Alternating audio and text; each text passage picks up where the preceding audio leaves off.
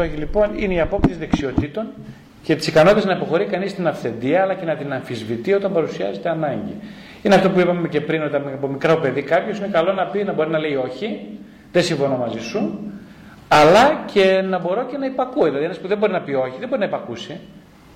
Με την ψυχή του εννοώ, καρδιακά. Θα σου πει, θα λέει συνέχεια ναι, αλλά αυτό ναι, θα είναι ψόφιο, θα είναι ανέραστο, θα είναι ε, υποκριτικό. Ναι, η ικανότητα να αγαπά κανείς τον τροφό του σε δύσκολες και ευτυχισμένες στιγμές, γιατί σε ευτυχισμένες στιγμές όλοι αγαπάμε κλπ. Αλλά σε δύσκολες λίγοι. Η ικανότητα να ανέχει τη μετάβαση του ρομαντικού έρωτα στη υγεία αγάπη σε μια μακροχρόνια σχέση.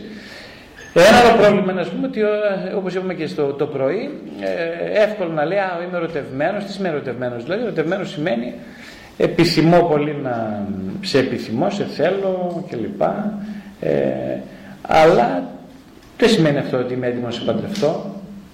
Έτσι, δηλαδή, τι, επειδή σε θέλω, εντάξει, αγαπιόμαστε, δεν πάει δουλειά. Η αγάπη είναι κάτι που πάρα πολύ, στην καλύτερη περίπτωση θέλει μια ζωή. Στην καλύτερη. Να μην πούμε τρεις ζωές. Δεν φτάνει η ζωή. Δεν φτάνει. Καμία. Πώς να φτάσει. Από τώρα στην αιωνιότητα. Ναι, ακριβώς. Και μάλιστα το 0,1 μπορεί να επιτευχθεί στα 95 χρόνια. Οι πιθανότητες είναι αυτές για μένα προσωπικά.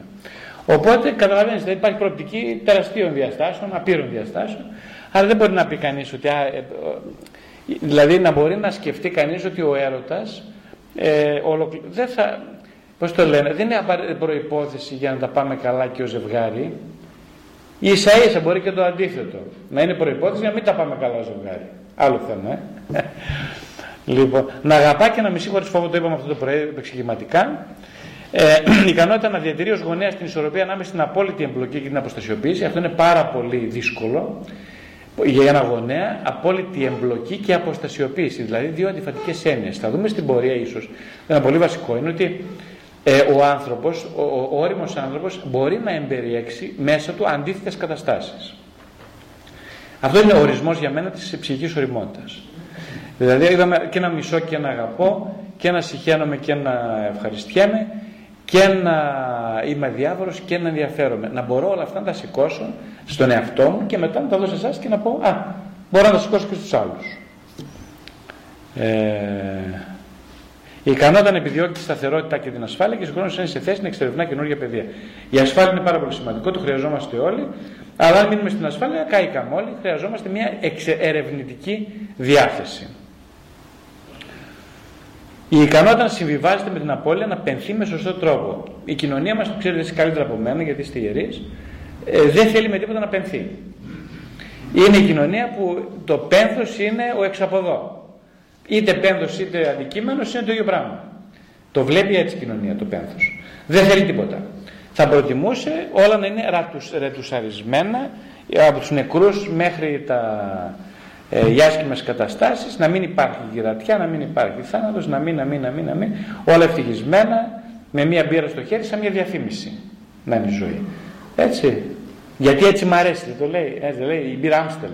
Γιατί έτσι μου αρέσει. Προσέξτε, θα είναι σημαντικά τα συνθήματα. Γιατί έτσι μου αρέσει, τι θέλεις αδερφέ, εμένα έτσι μου αρέσει. Ρε αδερφέ, έτσι δεν λέμε; Τι είναι το πρόβλημά σου, έτσι μου αρέσει. Έτσι λοιπόν, ο θάνατος δεν μου αρέσει. Το πέντε δεν μ' αρέσει. Λοιπόν, έξω. Δεν πάει έτσι η δουλειά μα. Είναι πολύ σοβαρό το θέμα. Χωρίς να, χωρίς να μπορεί κανείς να πενθεί εσωτερικές καταστάσεις, δεν θα πάει ούτε από εδώ μέχρι την πλατεία. Δεν μπορεί να πάει πουθενά. Ε, να αποδέχεται τον αναπόφευκτο των ορίων του, τελικά τον ίδιο το θάνατο, να αποδέχεται τη μοναξιά. Όχι, εγώ λέω ότι τονίζω, όχι να αποδέχεται μόνο τη μοναξιά, αλλά να την κάνει εκολαπτήριο εσωτερικής δύναμης να μπορεί να αποσυνδέεται από τα παιδιά του, από την εργασιακή απασχόληση, λόγω της εξόδου από την εργασία και τελικά από την ίδια τη ζωή.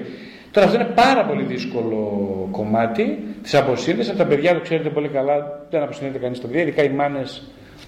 Τι αποσύνδεση μιλάμε, αν μπορούσε. Ε, η μάνα αγαπάει το. Ε, λέει η γυναίκα μου, κάνουμε ακόμα ένα παιδί. Κάνουμε ακόμα ένα παιδί γιατί εγώ το παιδί μεγαλώνει και δεν είναι πια μωρό. Άκου τώρα. Δηλαδή λέω τι θα γίνει, μεγαλώσετε το. Ε, μου λέει, εγώ μου στέλνω μωρό. Δηλαδή, τι, το ότι μεγαλώνει είναι πρόβλημα, είναι πρόβλημα να μεγαλώνει. Ε, γιατί αν μεγαλώσει πολύ θα φύγει. Ενώ τώρα που είναι μωρό, εδώ. Ε, προσέξτε, αυτό, αυτή έτσι σκέφτεται η μάνα πάντα. ε, είναι πρόβλημα αυτό. Από, η μάνα πρέπει να είναι αυτή η γυναίκα που τελικά θα ελευθερώσει το παιδί. Από, από τα δεσμά της δικής της εξάρτησης. Όχι από τη δική του εξάρτηση. Γιατί τα, τα φορτώνουμε όλα στο παιδί. Λέμε το παιδί, εξαρτάται το παιδί από μένα, άρα παιδί, τι παιδί έκανε, δεν κάνει τίποτα μόνο του. Όλα τα κάνω εγώ για αυτόν. Γιατί τα κάνεις όλα εσύ γι' αυτό. Ε, τα κάνω γιατί να δεν βλέπεις, δεν τα καταφέρνει καλά, ας πούμε. Μία, δύο, τρεις, πέντε. Ε, είναι δικό σου πρόβλημα ότι τα καταφέρνει καλά, δεν είναι δικό του. Ωραία, άστο να κάνει λάθη. Άστο να κάνει λάθη. Μία, δύο, τρεις, πέντε. Να τα κάνει. Να μην το κάνει καλά. Το γάλα να αρχίσει λίγο το γάλα, να φτιάξει λίγο εκείνο, να μην τα πετύχει. Να αποτύχει, να αποτύχει. Ωραία, τι θα πάθει εσύ; Πολύ αμηχανία οι γονείς. Πάρα πολύ αμηχανία. Δεν ξέρω πώς το χειριστούν αυτό το θέμα. Σου λέει γιατί αφού μπορώ να το κάνω εγώ. Γιατί; Η άλλη 45 χρονών, 50 και ο μπαμπάς της, ας πούμε, πάει και της κάνει τις, ε, στην τράπεζα υποθέσεις. Τι να πεις, δηλαδή. Και όλα αυτά γιατί ο μπαμπάς την αισθάνεται χρήσιμος. Στα 75 του 80 του, καταλαβαίνετε. Γιατί σου λέει, εγώ έτσι έμαθα, θα προσφέρω όλα τα πάντα. Τώρα τι έγινε, 75 με 80, αλλά εγώ δεν μπορώ να με ξεμάθω. Ναι, ρε φίλε, βλέπεις την κόρη σου, ας πούμε, δεν, δεν, δεν, μπορεί να κάνει τίποτα μόνη της. Τι, τι θέλεις να σου κάνει δηλαδή; Πολύ σοβαρό θέμα.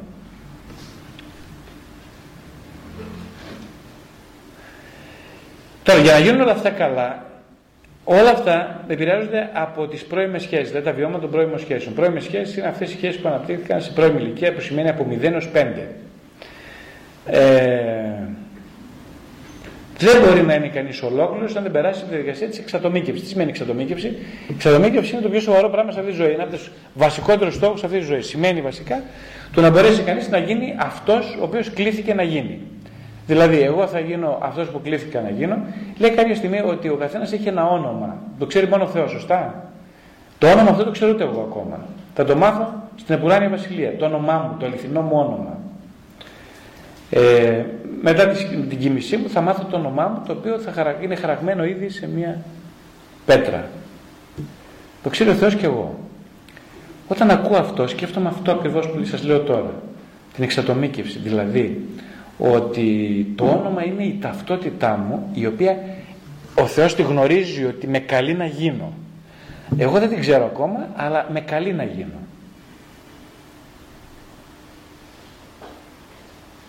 Δηλαδή κάθε άνθρωπος από μικρό παιδί ασυνείδητα στοχεύει προς τα κάπου. Δεν ξέρω αν το έχετε παρατηρήσει αυτό. Στοχεύει κάπου, θέλει να φτάσει κάτι, να γίνει κάπως. Ε, κάποιες υπάρχουν στιγμές μεγάλης συνειδητότητας στη ζωή που κάποιος καθαρίζει η ατμόσφαιρα και λέει Ω, αυτό με συγκινεί. Δηλαδή, δείτε ποιος άνθρωπος σας συγκινεί πολύ. Δείτε ποιος είναι ο ήρωάς σας. Ο καθένας έχει έναν ήρωα. Όταν είστε τα παιδιά έχετε έναν ήρωα, σωστά. Καθώς μεγαλώνετε, στην εφηβεία έχετε ένα ήρωα. Καθώς μεγαλώνετε πάλι έχετε κάποιον ήρωα. Και τώρα που σας μιλάω έχετε κάποιον ήρωα. Τι σημαίνει ήρωα; Έναν πρότυπο ρε παιδί που το έχετε πάντα μπροστά σας. Αυτό είναι πολύ σοβαρό το πρότυπο. Γιατί; Γιατί το πρότυπο είναι ακριβώς η προεικόνηση αυτό που είστε να γίνετε. Οπότε είναι το πιο σοβαρό πράγμα στη ζωή σας να ανακαλύψετε ποιο είναι το αληθινό σας πρότυπο. Τώρα, δεν μπορεί κανείς όμως να εξατομικευτεί αν δεν διαφοροποιηθεί από τη μητρική πηγή της αγάπης. Τώρα αυτό δεν έχει να κάνει μόνο με τον απογαλακτισμό τον πραγματικό αλλά και με τον συμβολικό απογαλακτισμό. Ο απογαλακτισμός συμβολικός δεν είναι μόνο να κόψω το στήθος της μάνας μου, είναι να αρχίσω σιγά σιγά να ε, μπορώ να ζω και χωρίς να έχω εξάρτηση συναισθηματική από τη μάνα μου. Αυτό ισχύει και για τα κορίτσια το ίδιο, έτσι. Ε, τα κορίτσια έχουν άλλο, πολύ πιο δυνατή σχέση, πιο έντονη σχέση με τη μητέρα και πιο δύσκολη σε κάποια επίπεδα.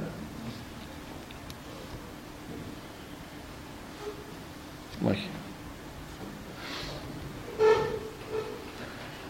Αλλά το μεγάλο θέμα που συζητάνε οι ψυχολόγοι και οι ψυχαναλυτές είναι ότι δεν μπορεί κανείς να διαφοροποιηθεί από τη μητέρα του, με μητρική πηγή, από το σύμβολο της μητέρας, αν δεν τη χορτάσει τη μάνα του. Γι' αυτό τονίζουν οι ψυχαναλυτές και λένε πολύ σωστά ότι και μάλιστα κάποιοι έχουν κάνει και αγώνα το, το πρώτο έτος της ζωής του παιδιού η μάνα μη δουλεύει. Γιατί αν δουλεύει, το παιδί δεν χορταίνει η μάνα, ούτε στήθος, ούτε φροντίδα, ούτε προδέρμα, δεν χορταίνει τίποτα. Και αυτά δεν μπορούμε να τα δώσουμε στο δεύτερο, τρίτο, πέμπτο ή ε, εικοστό έτος της ηλικίας του παιδιού, δεν μπορούμε, τελείωσε το πράγμα. Όταν να πάρει κανείς το πρώτο θα πάρει. Στο δεύτερο δεν θα πάρει. Γιατί το, η, η, η ετοιμότητα του πρώτου τελειώνει στο πρώτο έτος. Η ετοιμότητα του δεύτερου στο δεύτερο. Είναι ακριβώς όπως το σχολείο. Δηλαδή κάποιος είναι στην πρώτη δημοτικού, μαθαίνει της πρώτης δημοτικού, μετά της Δευτέρας. Αν κάποιον τον πας να μάθει το πανεπιστήμιο κατευθείαν, δεν θα μπορέσει ο άνθρωπος. Δεν μπορεί. Πρέπει να χωνέψει όλη την τροφή την προηγούμενη κλπ. Που λέει ο Απόστολος Παύλος, ε, κάποτε εγώ ήμουν σαν ύπη και τρώγα γάλα, μετά θα μπορώ να φάω κρέας. Γιατί ε, πνευματικά μεγαλώνω. Το ίδιο όμως συμβαίνει και στο παιδί. Δηλαδή πρέπει να αποκτήσει αυτό που λέμε εμείς συγχωνευτική σχέση με τη μητέρα. Δηλαδή αυτό το διαφοροποιεί το εμείς οι δύο είμαστε ένα. Εγώ δεν υπάρχω χωρίς εσένα, εσύ δεν υπάρχεις χωρίς εμένα. Να το ευχαριστηθεί αυτό τον πρώτο χρόνο και μετά να αποχωριστεί σιγά σιγά με τη βοήθεια της μάνας. Να πάμε στο δεύτερο, σιγά σιγά να μπει και ο μπαμπάς σιγά σιγά και το παιδί να αισθανθεί χόρτασα, μπορώ να προχωρήσω.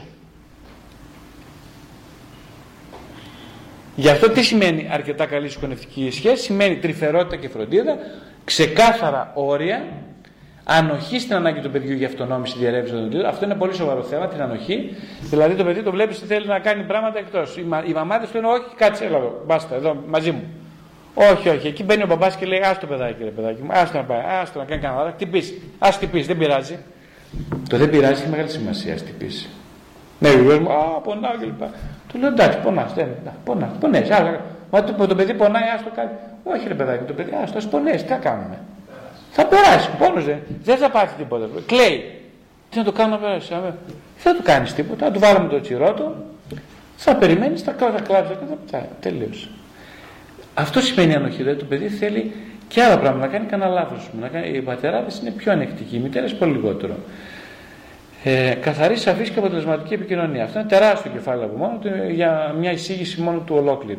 Είναι τεράστιο κεφάλαιο. Ελεγχόμενη και εκπαιδευτική ματέωση των επιθυμιών. Είναι αυτό που λέγαμε πριν.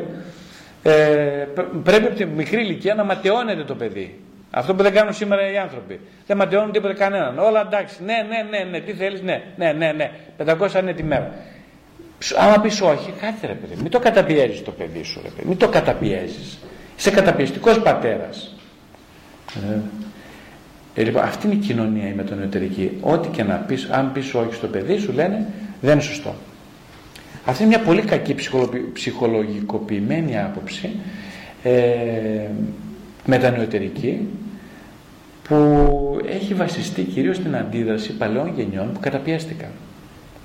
Και τώρα έρχονται και λένε α, τίποτα, μέχρι εδώ. Εμένα ο πατέρας μου βάζει το κεφάλι, το βουτούσε στο κεφάλι και μου το βάζει φάε, έτσι. Δεν είναι σωστό αυτό, προ Θεού, αυτό είναι κακοποίηση. Να σου βουτάει το κεφάλι, σου βάζει το τραπέζι. Βέβαια, τραύμα είναι αυτό. Σωστά. Είναι και εγώ τι πρέπει να κάνω τώρα. Να του λέω του παιδιού ό,τι θέλεις, του γουστάρεις. Αυτή είναι η σωστή. Δεν υπάρχει μέση λύση.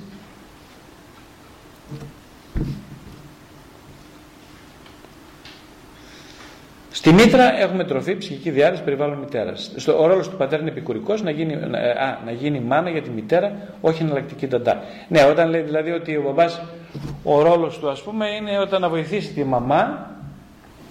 Ε, λέει ο Φρόντ, το παιδί είναι ο πατέρας του ενήλικα.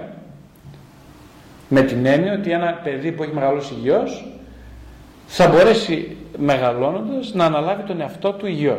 Αυτό είναι ο Φρόντ. Ε, ο μπαμπάς βοηθάει τη μαμά στην διατροφή του παιδιού αλλά δεν είναι νταντά ο μπαμπάς προσέξτε τώρα γιατί το έχουμε μπερδέψει και αυτό το θέμα λιγάκι. Έχει γίνει ο μπαμπάς νταντά. Έχει γίνει δεύτερη μαμά. Ε, ναι, άμα γίνει δεύτερη μαμά και τρίτη μαμά και τέταρτη μετά ο μπαμπάς που είναι. Πάει, χάσαμε τον μπαμπά πάλι. Οπότε στους πρώτους έξι μήνες έχουμε ανάπτυξη της σχέσης μητέρας. Μόνο η μαμά, η μαμά είναι το πάνω Τέσσερις με οχτώ μήνες έχουμε ε, διαφοροποίηση της ταυτότητας από τη μαμά. Αρχίζει το παιδί να καταλαβαίνει ότι άλλος εγώ, άλλος η μαμά. Τον πρώτο χρόνο όλος ο κόσμος είναι η μητέρα. Αυτό που είπαμε και το πρωί, χάδια ως μία οπτική επαφή, φωνή της μητέρας με το χάδι, βοηθάει το παιδί να ρωτηθεί. Είναι πολύ σημαντικό αυτό που σας λέω, το χάδι. Τα χαϊδεύει ένα μωράκι, ε, δηλαδή χαϊδεύει το δέρμα του, εκείνη την ώρα το παιδί νιώθει το δέρμα του, δηλαδή νιώθει τα όρια του. Το δέρμα μας είναι τα όρια μας με τον εξωτερικό κόσμο. Όταν το χαϊδεύεις, συνειδητοποιεί ότι έχει όρια. Ακούστε τώρα. Φοβερό, ε. Την ώρα που χαϊδεύεις ένα βρέφος, το βρέφος είναι αδιαφοροποίητο. Έχει ένα, ένα θέμα, είναι παντοδύναμος, αισθάνεται Θεός. Ε, ανήκει παντού, δεν έχει ταυτότητα. Οπότε για να το βοηθήσεις να αποκτήσεις ταυτότητα, το χαϊδεύεις, το χαϊδεύεις, και εκείνη την ώρα λέει: Α, αφού με χαϊδεύει κάποιος, έχω δέρμα. Αφού έχω δέρμα, έχω όρια. Α, τι ωραία, θα κοιμηθώ ήσυχα. Αυτή είναι η επεξεργασία, η ασυνείδητη επεξεργασία του βρέφους. είναι μύθος ότι όλες οι μάνες είναι καλές όπως σας είπα. Δεν είναι καλές όλες οι μάνες. Το αντίθετο ακριβώς. Λίγες, ελάχιστες, ελαχιστότητες μάνες είναι καλές. Γιατί τα ερωτήματα είναι πόσο μπορεί να είναι σε επαφές με τις ανάγκες του παιδιού. Πόσο μπορεί να είναι σε επαφές με τις δικές της ανάγκες η μητέρα. Άλλο κεφάλαιο τεράστιο. Πόσο το παίρνει, πώς το παίρνει αγκαλιά όταν το ταΐζει. Πώς και πώς το χαϊδεύει. Πόσο χρόνο ξοδεύει μαζί του. Ο μεγαλύτερος φόβος του βρέφους είναι ο φόβος του θανάτου. Ειδικά στο πρώτο έτος και στους πρώτους έξι μήνες το παιδί το μόνο που φοβάται είναι να πεθάνει. Γιατί, γιατί είναι απόλυτα εξαρτημένο. Δεν έχει κάπου να βασιστεί. Ο φόβος είναι ο μόνος κυρία, κυρία ότι θα πεθάνω. Αν με αφήσεις δευτερόλεπτο, εγώ θα πεθάνω. Και γι' αυτό η εξάρτηση δομείται σε εκείνο το στάδιο, έτσι. Σαν αντίδοτο στο φόβο του θανάτου. Ναι, η σημασία τα προβλήματα του πρώτου χρόνου. Μπλέκονται πολλές μητρικές φιγούρες. Μπλέκεται την ταντά, μπλέκεται η γιαγιά, μπλέκεται, μπλέκεται, μπλέκεται. Η μαμά σου λέει κουράζεται, ναι, αλλά μπλέκονται πάρα πολλές μέσα γυναίκες, ας πούμε. Όταν μπλέκονται πολλές γυναίκες, αργεί να ξημερώσει. Καταλάβατε; Είναι αυτό. Δηλαδή, εντάξει, τι να κάνουμε τώρα, αυτή είναι η το, πρέπει να πούμε το σωστά εδώ πέρα, μην σας λέω ψέματα. Καταλαβαίνω τις ανάγκες, οι άνθρωποι θέλουν να ξεκουραστούν, θέλουν να πάρουν βοήθεια, καλά, έτσι, σωστά είναι αυτά, πολύ σωστά, καταλαβαίνω και εγώ άνθρωπος και εγώ τα ίδια. Αλλά το σωστό είναι αυτό. Το σωστό είναι μία, μία μάνα τον πρώτο χρόνο. Δύσκολο, ξεδύσκολο. Αυτή είναι μία, ένας, ένα πρόσωπο, μία μητέρα καλύτερα, όχι πατέρας. Αν κοιμηθεί η μητέρα φυσικά και όταν λάβει κάποια, κάποια άλλη μητέρα, καλύτερα γυναίκα. Ο πατέρας δεν, δεν μπορεί να αναλάβει τον πρώτο χρόνο με τίποτα. Ε, αυτή λοιπόν τώρα πρέπει, αν έχουμε πολλές μητερικές φιγούρες, η ανάγκη ασφάλειας πάει περίπατο. Δεν αισθάνεται ασφαλής, όταν αλλάζει χέρι-χέρι το παιδί, δεν, θέλει να στυλωθεί σε ένα, σε ένα πρόσωπο. Ξεκινάνε άλλα θέματα. Ε, γιατί μεγαλώνει το άγχος του θανάτου και του αποχωρισμού όταν αλλάζει χέρι για πολλά αντιδρά με επιθετικότητα ή παθητικότητα. Σου στρέφει. Δηλαδή, όταν ένα παιδί είναι πολύ επιθετικό, είτε είναι πάρα πολύ παθητικό, κλεισμένος στον εαυτό του, είναι καλό να ανησυχεί κανείς. Ε, δεν σημαίνει ότι το παιδί αυτό είναι αποσταθεροποιημένο. Ε, η μαμά πρέπει να πάει στη δουλειά. Ε, και αυτό είναι συμπέρασμα ότι πίσω από κάθε ενηλικό άγχος βρίσκεται το άγχος του θανάτου κατά τον πρώτο χρόνο.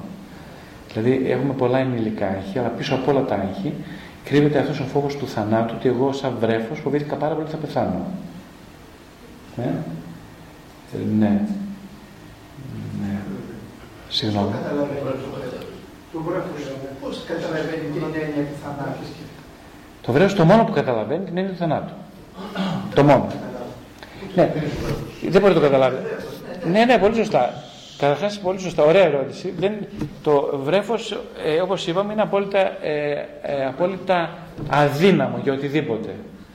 Που σημαίνει ότι αδύναμος τι σημαίνει; Δηλαδή, αν αισθανθήκατε στη ζωή σας πάρα, πάρα, πάρα, πάρα πολύ άρρωστο ή αδύναμος, το μόνο που σας ενδιαφέρει είναι να μην πεθάνετε εκείνη την ώρα. Δεν υπάρχει κάτι άλλο. Υπάρχει κάτι άλλο που σας ενδιαφέρει; Τίποτα άλλο. Ακριβώς έτσι σκεφτείτε ότι είναι να βρέφος συνέχεια. Όπως ένα υπέργυρο. Πολύ σωστά, ακριβώς, μπράβο. Έτσι όπως ένας υπέργυρος, έτσι είναι ένα βρέφος. Ο πολύ υπέργυρος άνθρωπος με το πολύ βρέφος είναι ακριβώς την ίδια κατάσταση. Και οι δύο δεν έχουν καμία ασφάλεια. Καμία. Οπότε, τώρα, αν αυτό το πράγμα έχει προκληθεί πολύ έντονο τον πρώτο χρόνο, δηλαδή αν η μαμά άφηνε το παιδάκι, λέει τώρα ήσυχο κοιμάται, για παράδειγμα, σας λέω ένα τυχαίο παράδειγμα, ε, το παιδί είναι ήσυχο, κοιμάται. Και εγώ πάω με τον παπά να γλιτήσω σε μια ταβέρνα πάνω να φάω το βράδυ. Και το παιδί ξυπνήσει το βράδυ. Και είναι μόνο. Καταλαβαίνετε ότι το άγχος είναι τρελό εκείνη την ώρα. Χτυπάει 100%. Ουρλιάζει το βρέφος, δεν είναι ακενοποιητή ανάγκη του, δεν είναι κανείς κοντά του. Ε, λέει θα πεθάνω, τελείωσε αυτό ήταν. Τώρα πεθάνω. Αυτό γράφεται στο μερολόγιο εσωτερικής συνεργασίας. Μεταφορικά μιλάω πάντα έτσι. Γράφεται. Δεν ξεχνείτε ποτέ αυτό. Πάει τελείωσε. Τελείωσε. Αυτό ήταν. Δεν θα ξεχαστεί ποτέ. Μέχρι να γίνει 99 χρονών αυτό το βρέφος, υπέργυρος, αυτός θα το στιγματίζει η εμπειρία. Ότι το άφησαν και πήγαν βόλτα. Δεν είναι κακό προς Θεού, οι άνθρωποι θέλουν να πάνε βόλτα, ε, άνθρωποι είμαστε, δε. Ναι, αλλά οι πρώτοι μήνες είναι πολύ πολύ ευάλωτοι, πάρα πολύ ευάλωτοι, οι πρώτοι μήνες. Ε, οπότε αυτό πρέπει να το λάβουμε υπόψη μας. Καλό είναι όσο μπορείς, αν τουλάχιστον υπάρχει ένας άλλος άνθρωπος εκείνη την ώρα, μην είναι μόνο το παιδί, ποτέ μόνο, ποτέ μόνο, ποτέ μόνο, ποτέ μόνο. Αυτό. Ε, ναι.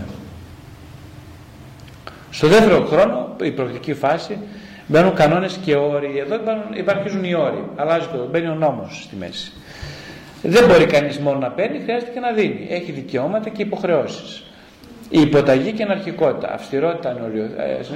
Λοιπόν, αν έχεις, θα έχεις οτιδήποτε κάνεις, αυτό έχει κυρώσεις. Αν είσαι καλό παιδί, αν θα πάρεις αυτό, αν και λοιπά, θα έχεις φυσικές συνέπειες των πράξεών σου. Ε, εδώ είναι το πρώτο θέμα του ελέγχου των σφικτήρων. Υπάρχει βαρέσια και δυσαρέσκεια τον πρώτο χρόνο μέσα στην περίοδο του σφικτήρων. Ε, αυτό που λέει ξεχέζω τη μαμά. Ξεχέζω τη μαμά σημαίνει δηλαδή, κυριολεκτικά εγώ ας πούμε, ε, βγάζω τα συναισθήματά μου μέσα από, την, ε, μέσα από, τον, την, ε, μέσα από τα κόπρανα. Ε, δηλαδή αυτό το, και λένε σε ξέχασα ας πούμε είναι μια συμβολική έκφραση που σημαίνει ότι εγώ εκφράζω τα συναισθήματά μου απέχθειας ή θυμού ή εχθρότητας εναντίον σου.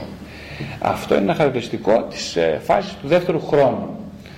Ε, ένας άνθρωπος που συνεχώς θέλει να ξεχέζει όλο τον κόσμο είναι ένας άνθρωπος που έχει, ε, που έχει πολύ μείνει στο δεύτερο χρόνο της ε, ψυχικής του ανάπτυξης δεν έχει προχωρήσει αρκετά, έχει καθυλωθεί εκεί ε, το παρελθόν το σχέση σου καθορίζει τον παρόν σου. Η ψυχική οριμότητα χτίζεται τα πέντε χρόνια της ζωής. Πρώτα τον πρώτο χρόνο, σύμφωνα με την έρευνα, ο πρώτος χρόνος είναι ο πιο βασικός και από εκεί και πέρα είναι και οι υπόλοιποι χρόνοι λιγότερο σημαντικοί από τον πρώτο. Αν έχεις κανείς σταθερά μια μητέρα σχετικά όρημη, μπορεί να αντέξει τις δυσκολίες της ζωής. Αν δεν έχει μια μητέρα όρημη, την πάτησε. Την πάτησε. Θα είναι μια ζωή ανασφαλής. Ε, η ψυχική οριμότητα σημαίνει κλείσιμο εξελικτικών κύκλων, όχι εκκρεμότητες. Τι σημαίνει αυτό, μπορεί να δούμε. Ε, σημαίνει ότι κάθε κύκλος, δηλαδή η βρεφική ηλικία, πρέπει να κλείσουν κάποιες εκκρεμότητες. Για να πάμε στην επόμενη ηλικία που είναι η παιδική.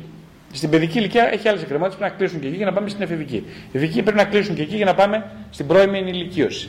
Και από εκεί πρέπει να κλείσουν από την πρώιμη ηλικίωση για να πάμε στην ε, πιο μεστή ενηλικίωση δεν δημιουργείται όταν κανείς είναι 18 χρονών. Δηλαδή, κάποιοι λένε: Α, τώρα έγινε 18 χρονών, περιμένω από σένα σε όριμο. Ε, τι περιμένεις από μένα; Τι έγινε, με περίμενες από μένα όταν ήμουν δύο ετών να, κάνω, να πάω το ποτήρι μου, ας πούμε, στο τραπέζι; Το περίμενες, Όχι. Ήσουν δύο χρονών. Κακό το περίμενες.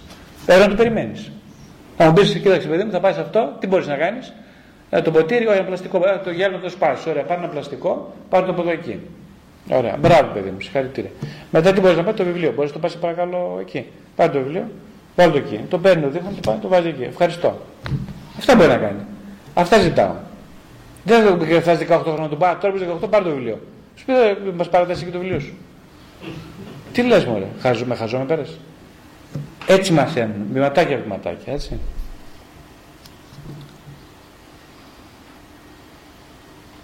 Εδώ είναι το μεγάλο ερώτημα.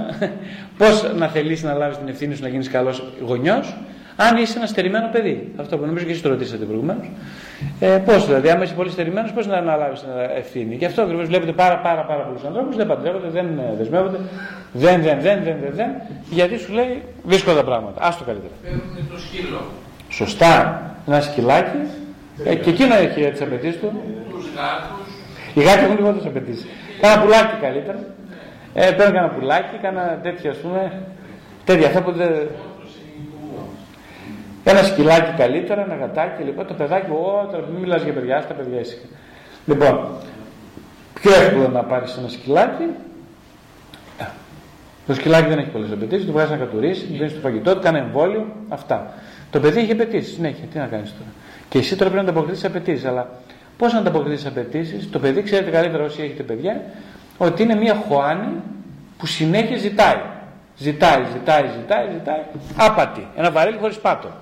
Και δεν εννοώ υλικά αγαθά, δεν εννοώ αυτό, εννοώ και άλλα πράγματα τα πιο σημαντικά, όχι τελικά.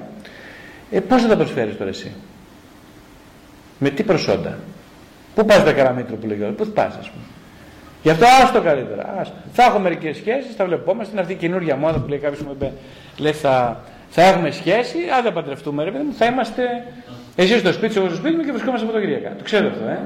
Αυτό είναι καινούριο. Δεν εγώ τα λέω σοβαρά αυτά, δεν τα λέω αστεία. Ε. Ισχύουν αυτά. Ναι, γιατί το κρατάει η μαμά όμως. Είναι η μαμά; Μαμά που δεν τον αφήνει. Η μαμά. Η μαμά τα κάνει όλα τελικά. Το- Αλλά είναι πιο εύκολο Σαββατοκύριακο σου λέει. Σαββατοκύριακο. Ε, το Σαββατοκύριακο θα κάνουμε ό,τι να κάνουμε, θα περάσουμε ωραία και ο καθένας στη δουλειά του και στο σπίτι του.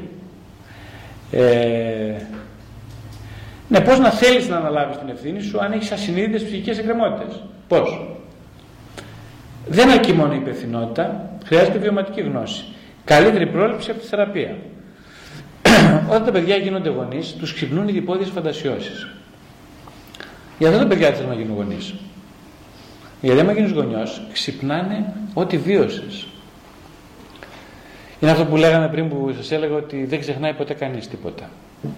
Αυτά που γράφονται στο ασυνείδητο στην ηλικία των μέχρι 4 ετών, ειδικά του πρώτου χρόνου, είναι ανεξίτηλες γνώσεις. Ανεξίτηλες. Είναι αυτό που λέμε τάμπουλα ράζα, άγ- άγραφος χάρτης. Γράφει, δεν ξεγράφει, αλλά ανακαλούνται αισθητηρ... επειδή είναι- το παιδί είναι αισθητηριακό ον, σωματικό, δεν έχει μνήμη. Η μνήμη είναι αποτέλεσμα της προσωπικότητας. Η προσωπικότητα χτίζεται μετά τα 5, 6, 7, δηλαδή η συμβατική ηλικία, η συμβατική σκέψη ξεκινάει από τα 6. Μπαίνουν τα παιδιά στο δημοτικό σχολείο. Μέχρι τότε το παιδί είναι περισσότερο σωματικό. Όσο πάμε πιο κάτω, όλο και πιο σωματικό. Δεν έχει μνήμη, όμως α, δεν σημαίνει ότι δεν καταγράφει τα ερεθίσματα ε, σαν σωματικές πραγματικότητες. Επειδή το παιδί είναι ψυχοσωματικό, δεν είναι δηλαδή εγκεφαλικό, οι ψυχοσωματικές αυτές μνήμες, που δεν είναι ακριβώς μνήμες, αλλά είναι καταγραφές, μεταφέρονται σιγά σιγά και ενεργοποιούνται σε μεταγενέστερα στάδια όταν υπάρξει ένα πρόβλημα. Και στην προκειμένη περίπτωση εδώ, το πρόβλημα είναι ότι γίνομαι γονιός.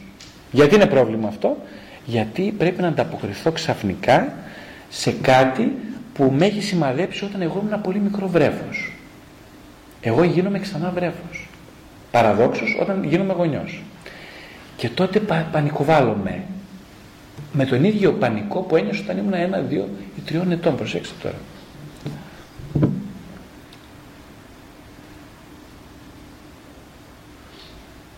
Ναι. Ε... Ναι, το ειδικόγειο σύμπλεγμα, ας πούμε, είναι, έχει πολύ σημασία η αντιμετώπιση των γονιών για να λυθεί. Η μητέρα είναι απαραίτητο να μπορεί να απολαμβάνει τον παράφορο έρωτα του γιού της απέναντί της, χωρίς όμως να προσπαθεί η ίδια να το γοητεύσει. Αυτό τώρα θα μου πείτε πώς γίνεται. Αλλά κοίταξτε τι ωραία που γίνεται. Να απολαμβάνει τον έρωτα του γιού της, αλλά να μην τον γοητεύει. Δηλαδή, εγώ, ναι, γίνομαι, ρε, καταλα- σε καταλαβαίνω τώρα εσύ τι θέλεις. Καταλαβαίνω. Θες να μου πιάσεις το βυζί, να με χαϊδέψεις, να με φιλήσεις. Θέλω.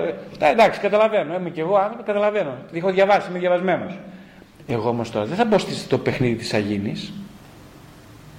Δηλαδή, γιατί εδώ συνήθω μπορεί εγώ να τον κάνω εραστή το γιο. Καταλάβατε. Εραστή όχι με. με- δε- Υπάρχει και το άλλο και με την, πρα- με τη ρεαλιστική έννοια. Ε. Έχω ακούσει περιπτώσεις. Μου έστειλε ένα μήνυμα πριν από 15 χρόνια ένας νεαρός, 19 χρονών, προσέξτε, email τώρα. Μου λέει: Ζω σε ένα χωριό της, ε, στην, στην επαρχία και 18 χρόνια, 19, πόσο είναι το παιδί. Μου λέει: Ο μπαμπάς μου έχει πεθάνει εδώ και κάποια χρόνια. Ε, είμαι μόνος με τη μάνα μου το βράδυ ε, λέει όταν κάνει κρύο το χειμώνα ξαπλώνουμε μαζί. Ε, μερικές φορές και εγώ νιώθω ε, και κάνουμε και σεξ. Λέ- Λέει, πειράζει γιατρέ, πειράζει. Πειράζει γιατρέ, λέει, είναι κάτι. Κοιτάξτε, λέει, όχι, λέει, έτσι μου γράφεις το email. Μου λέει, πειράζει. Ε, εγώ πάντως να σας πω, μου γράφει και όλος ο άνθρωπος. Ε, κοιτάξτε, δεν νομίζω ότι είναι κακό, λέει, γιατί. Ε, δεν, γράφει και ο ίδιος, προσέξτε, με ρωτάει, είναι κακό γιατρέ; Και μου απαντάει ο ίδιος. Μόνος του, ναι. Μου λέει, εγώ πάντως δεν νιώθω ιδιαίτερα άσχημα, νομίζω δεν υπάρχει. Εσείς τι λέτε γιατρέ; Λοιπόν, δεν έχω ξαναπάρει, δόξα τω Θεώ, άλλο μήνυμα τελείω στη ζωή μου. Μία φορά το πήρα, το θυμάμαι, το μήνα ξέχαστο. Τι σημαίνει αυτό τώρα; Αυτό σημαίνει ότι εδώ σημαίνει ότι αυτή η φαντασίωση εκδραματίστηκε και αυτό είναι το τρομακτικό τώρα της υπόθεσης. Γιατί προσέξτε τώρα, η φαντασίωση το παιδάκι αυτό θέλει να το. με τη μητέρα του είναι φυσιολογικό να θέλει. Το αγόρι που είναι 2-3 ετών, εντάξει. Το όνειρο, η φαντασίωση κάθε αγοριού και εδώ είμαστε όλοι αγόρια είναι να κάνουμε να, με τη μητέρα μας αυτό. Αυτό ήταν η ασυνείδητη φαντασίωση. Εδώ όμως πρόκειται για κάτι πολύ χειρότερο. Εδώ χρειά... δεν υπήρχε απαγορευτικός πατέρας, δεν υπήρχε ένα πλαίσιο απαγορευτικό και έφτασε μια σημείο που αυτό εκδραματίστηκε στην πράξη. Αυτό είναι τραγικό γιατί κυρίως καταστρέφει την ψυχή του παιδιού και της μητέρας. Καταστρέφει την ψυχή αυτού του. Καταστρέφεται με την έννοια ότι βλέπει το παιδί τώρα, απαντά, απαντήσε μόνο του ότι δεν, δεν είναι πολύ κακό, ε. Είναι τόσο φοβερό, το, τρομακτικό το δίλημα. Και μόνο που απευθύνθηκε σε εσάς, ήδη μέσα του καίγεται. Ναι, ναι. Εγώ το απάντησα τότε, αν θυμάμαι, έχει πολλά χρόνια αυτό. Το απάντησα, φοβήθηκα να το απαντήσω, ε, αλλά το είπα, προσπάθησα να του πω ότι νομίζω ότι δεν είναι σωστό αυτό που του έγραψα, ε, αλλά θα ήθελα να, τον, το, ναι, να το δω, αν θέλεις λίγο, ζήτα βοήθεια γι' αυτό, γιατί μπορεί να χρειάζεται και άλλα πράγματα, του είπα. Ε, δεν έπαιξε να παίρνει τηλέφωνο, ούτε ξαναπικοινώνησε μαζί μου ποτέ. Ε, αλλά ναι, αυτό είναι ένα πολύ κομβικό σημείο. Δηλαδή δεν πρέπει αυτή ποτέ, ποτέ η φαντασίωση να γίνει πράξη. Ε, σας είπα ένα πάρα πάρα πολύ χοντρό παράδειγμα. Ε, όσο και αν σταυροκοπιέστε, η αίσθηση μου δεν είναι το μοναδικό. Όσο και αν κάνετε το σταυρό σα. Λοιπόν, δεν είναι το μοναδικό. Υπάρχουν και χειρότερα πράγματα, μπορώ να σας πω, και άλλα πολλά χειρότερα, αλλά δεν είναι επί του παρόντος. Οπότε το θέμα είναι ότι Όλα αυτό το συζητάμε γιατί, γιατί το ειδipόδιο λοιπόν για να λυθεί χρειάζεται να το κοπεί από, από μικρή ηλικία. Όπως να το πει η μαμά μου του γιού μου πάει και τη χαϊδεύει τώρα, όπως του λέει, κοίταξε παιδί μου, εγώ καταλαβαίνω την ανάγκη σου, αλλά όχι. Α, μου της είπε ο γιος μου, μαμά λέει, εγώ θέλω να παντρευτώ εσένα, της λέει ο γιος μου. Λέει στη μαμά. Και λέει η μαμά, ψυχολόγος και η μαμά, λέει, ε, ναι, λέει, καταλαβαίνω, το θέλεις, αλλά δεν θα παντρευτείς ποτέ εμένα, γιατί εγώ έχω άντρα αυτός ο άντρας είναι ο παπάς σου και θα αυτόν αγαπώ πολύ και όταν μεγαλώσει μην ανησυχείς θα βρεις μια πολύ καλή κοπέλα θα την αγαπήσεις σαν και εμένα ή καλύτερη από μένα και θα την παντρευτείς κοιτάει τώρα το δίχρονο ας πούμε κοιτάει εντάξει τι να κάνει ο άνθρωπος σου λέει αυτό είναι τα πράγματα αυτά είναι τα δεδομένα μας τόσο φαΐ έχουμε να φάμε εκεί θα, αυτό θα μείνουμε δεν μπορούμε παραπάνω αυτή η μάνα, η άλλη μάνα που σας είπα πριν, δεν το είπε ποτέ αυτό. Δεν έβαλε φρένο, καταλάβατε. Και εκείνη σου λέει μοναξιά, μοναξιά και ο άλλος μοναξιά στο χωριό. Αυτό. Ε, πολύ δύσκολο. Ο πατέρας, ο πατέρας πρέπει να μπορεί να δέχεται αυτόν τον έρωτα του γιου προς τη μητέρα χωρίς να νιώθει ότι απειλείται ο ίδιος και να είναι διαθέσιμος να προσφέρει τον εαυτό τους πρότυπο αποδεχόμενος την ίδια στιγμή την επιθυμία του γιού του να το επιτίθεται και να το μειώνει. Είναι αυτός που σας έλεγα το πρωί, θυμάστε, γιατί για το που πλακωνόμαστε. Αυτό. Εντάξει, δηλαδή θα παλέψουμε, θα κάνουμε, θέλεις ναι. Μου λέει εμένα βγες έξω από το σπίτι, του λέω κι εγώ, εγώ δεν θα βγω από το σπίτι, σε αγαπώ πολύ, θα μείνω εδώ στο σπίτι, όταν θέλεις ξαναμιλάμε. Ε, το αγόρι χρειάζεται τον πατέρα του βασικά και να τον προστατεύει από τον κίνδυνο της μητέρας. Ακούστε τώρα. Θα μου πείτε τι είναι αυτά που λες, η μητέρα είναι κίνδυνος; Και όμως αυτή είναι η αλήθεια. Καταλάβατε γιατί είναι κίνδυνος η μητέρα. Γιατί είναι το πιο θελκτικό πλάσμα στη ζωή του παιδιού. Όταν έχω πάρα πολύ ανάγκη κάποιον, αυτός είναι κίνδυνος για μένα. Μπορεί να με κακοποιήσει. Ο πατέρας παίζει τον ρόλο του προστάτη. Δηλαδή εγώ μπαίνω το, είμαι το φράγμα ανάμεσα σε σένα, στη δική σου επιθυμία, στη δική σου έξι και στη μητέρα. Και στη δική της επιθυμία. Εγώ είμαι το φράγμα, είμαι ο τείχος. Χρειάζεται δηλαδή ο πατέρας να είναι σε θέση να μίσει αποτελεσματικά το παιδί του στον αντρικό ρόλο. Βοηθώντας το έτσι να ξεπεράσει το φόβο της συγχώνευσής του με τη μητέρα, γιατί αυτό είναι πολύ σημαντικό ότι το παιδί, και αυτό είπαμε πριν για το παιδί, ότι το παιδί τόσο πολύ θέλει να συγχωνευτεί με τη μητέρα, αλλά και φοβάται μη τυχόν χαθεί μέσα από τη συγχώνευση. Έτσι, γι' αυτό λέμε από το πρώτο έτος και μετά πρέπει να διαχωριστούν οι ρόλοι. Να του πει κάτσε, μπάστα, τώρα δεν. Ε, μέχρι εδώ, όχι, δεν μπορείς να με χουφτώνει ε, αενάως, όχι. Μέχρι, ε, όλα έχουν κάποια όρια. Αυτά είναι τα όρια. Εντάξει. Λοιπόν, αυτό πρέπει να το πει η μητέρα πρώτη και μετά να συνηγορήσει ο πατέρας. Α, λέει, πώς, α, μπράβο, λένε και πολλοί γιατρέ πώς να μην επαναλάβω τα λάθη μου. Πώς να μην επαναλάβω τα λάθη μου. Πώς να γίνει βέβαια. Και τους λέω ότι για να μην επαναλάβεις κάτι πρέπει να το βιώσεις συνειδητά. Αυτός μου δεν υπάρχει άλλος τρόπος. Ε, Όσο μεγαλώνεις εσύ, όπως μεγαλώνει εσύ, θα μεγαλώσεις και τα παιδιά σου. Αυτό είναι το βασικό αξίωμα. Δηλαδή, περισσότερο μεγαλώνουν αντίστοιχα όσο μεγαλώνουν οι μεγαλώνουν τα παιδιά. Ε, Συνήθως το οικείο σενάριο επαναλαμβάνεται. Ή συνή... Υπάρχει και άλλη περίπτωση. Το σενάριο ας πούμε, που έζησε με τη μαμά και τον παπά να το κάνεις στο αντίθετο στα παιδιά σου. Είναι και αυτό μια συνηθισμένη περίπτωση. Ή θα το επαναλάβεις, θα το κάνεις στο αντίθετο. Όσο πιο ανώριμος είναι κανείς, τόσο περισσότερες πιθανότητες έχει να επαναλάβει την εσωτερικευμένη κασέτα Συμβολικά μιλάω την κασέτα που έχει μάθει, που παίζει η κασέτα. Η κασέτα είναι το βίωμα που είχε κανείς, την σχέση του τα πρώτα πέντε έτη. Αυτή είναι η κασέτα. Οπότε αν δεν έχει δουλέψει είτε με τον εαυτό του κλπ. εσωτερικά, τότε αυτός ο άνθρωπος μάλλον θα επαναλάβει την ίδια κασέτα. Δεν μπορεί να δεν έχει περισσότερη επιλογή. Η ελευθερία του περιορίζεται. Όσο μεγαλώνει ψυχικά διορθώνει τα πράγματα. Ε, η νεύρωση δεν είναι κληρονομική. Είναι, υπάρχει, η νεύρωση δεν είναι κληρονομική, όχι. Είναι επίκτητη. Καθορίζεται από τις σχέσεις τις, ε, τις παιδικές. Δεν είναι κληρονομική. Ε, γιατί η ψύχωση σε κάποιες περιπτώσεις είναι κληρονομική. Είναι άλλη περίπτωση. Ε, πολλοί ανώριμοι γονείς περνάνε αντιφατικά μηνύματα. Όταν αντιφατικά μηνύματα περάσουν με σταθερότητα 2-3 γενιές, τότε μπορεί να προκληθεί ψύχωση. Δηλαδή, τι είναι αντιφατικά μηνύματα, είναι αυτό που λέγαμε. μια μητέρα, η οποία πάσχει από μια ε, καταθλιπτική διαταραχή ή, ή έχει διπολική διαταραχή και στον παιδί της του δείχνει ότι λέει ας πούμε «Αχ πόσο σ' αγαπώ, τι ωραία που γύρισες από το σχολείο». Το παιδί βλέπει στο πρόσωπό της ότι δεν θέλει, κούρα, με, την κούρασα. Και αυτή του λέει αντίθετα λόγια. Αυτό είναι αντιφατικό μήνυμα και εκείνη την ώρα το παιδί μπερδεύεται πάρα πολύ. Αν αυτό είναι ένα συνεχέ πρότυπο αλληλεπίδρασης, στο τέλος το παιδί μπορεί να, να πάθει σοβαρό νόσημο.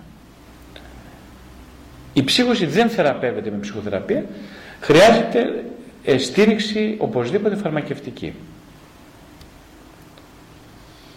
Η κατάληψη του ενήλικα τα υποχρεωτικά συμπτώματα οφείλονται στις δυσκολίες του πρώτου χρόνου. Είναι αυτό που λέγαμε. Οι άνθρωποι νιώθουν άδειοι, ε, νιώθουν ένα κενό, ψάχνουν να γεμίσουν το κενό, τι μπαταρίε τους, γι' αυτό εξαρτιόνται από τις ουσίες, αλκοόλ, ναρκωτικά. Εκεί βρίσκουν μια προσωρινή μαμά. Όλα αυτά είναι μια υποκατάσταση της μαμάς. Προσκόλληση οδολογίες και στη θρησκεία. Πολλοί άνθρωποι ασχολούνται στη θρησκεία γιατί βρίσκουν ένα καταφύγιο σε μια, ε, σε μια σχέση που δεν είχαν η μητέρα. Άλλοι καταφεύγουν στην παραβατικότητα και στην αυτοκαταστροφή. Η σωματικότητα και η αγάπη. Στην αρχή η σεξουαλικότητα είναι στο στόμα και το δέρμα. Είναι αυτό που λέει και ο Φρόιτ και έχει αποδείξει έρευνα ότι η σεξουαλικότητα στο παιδί τη γεύεται μέσα από το στόμα και το δέρμα. Είναι η επαφή με το, ε, η ευχαρίστηση, θέλει το στήθος της μαμάς.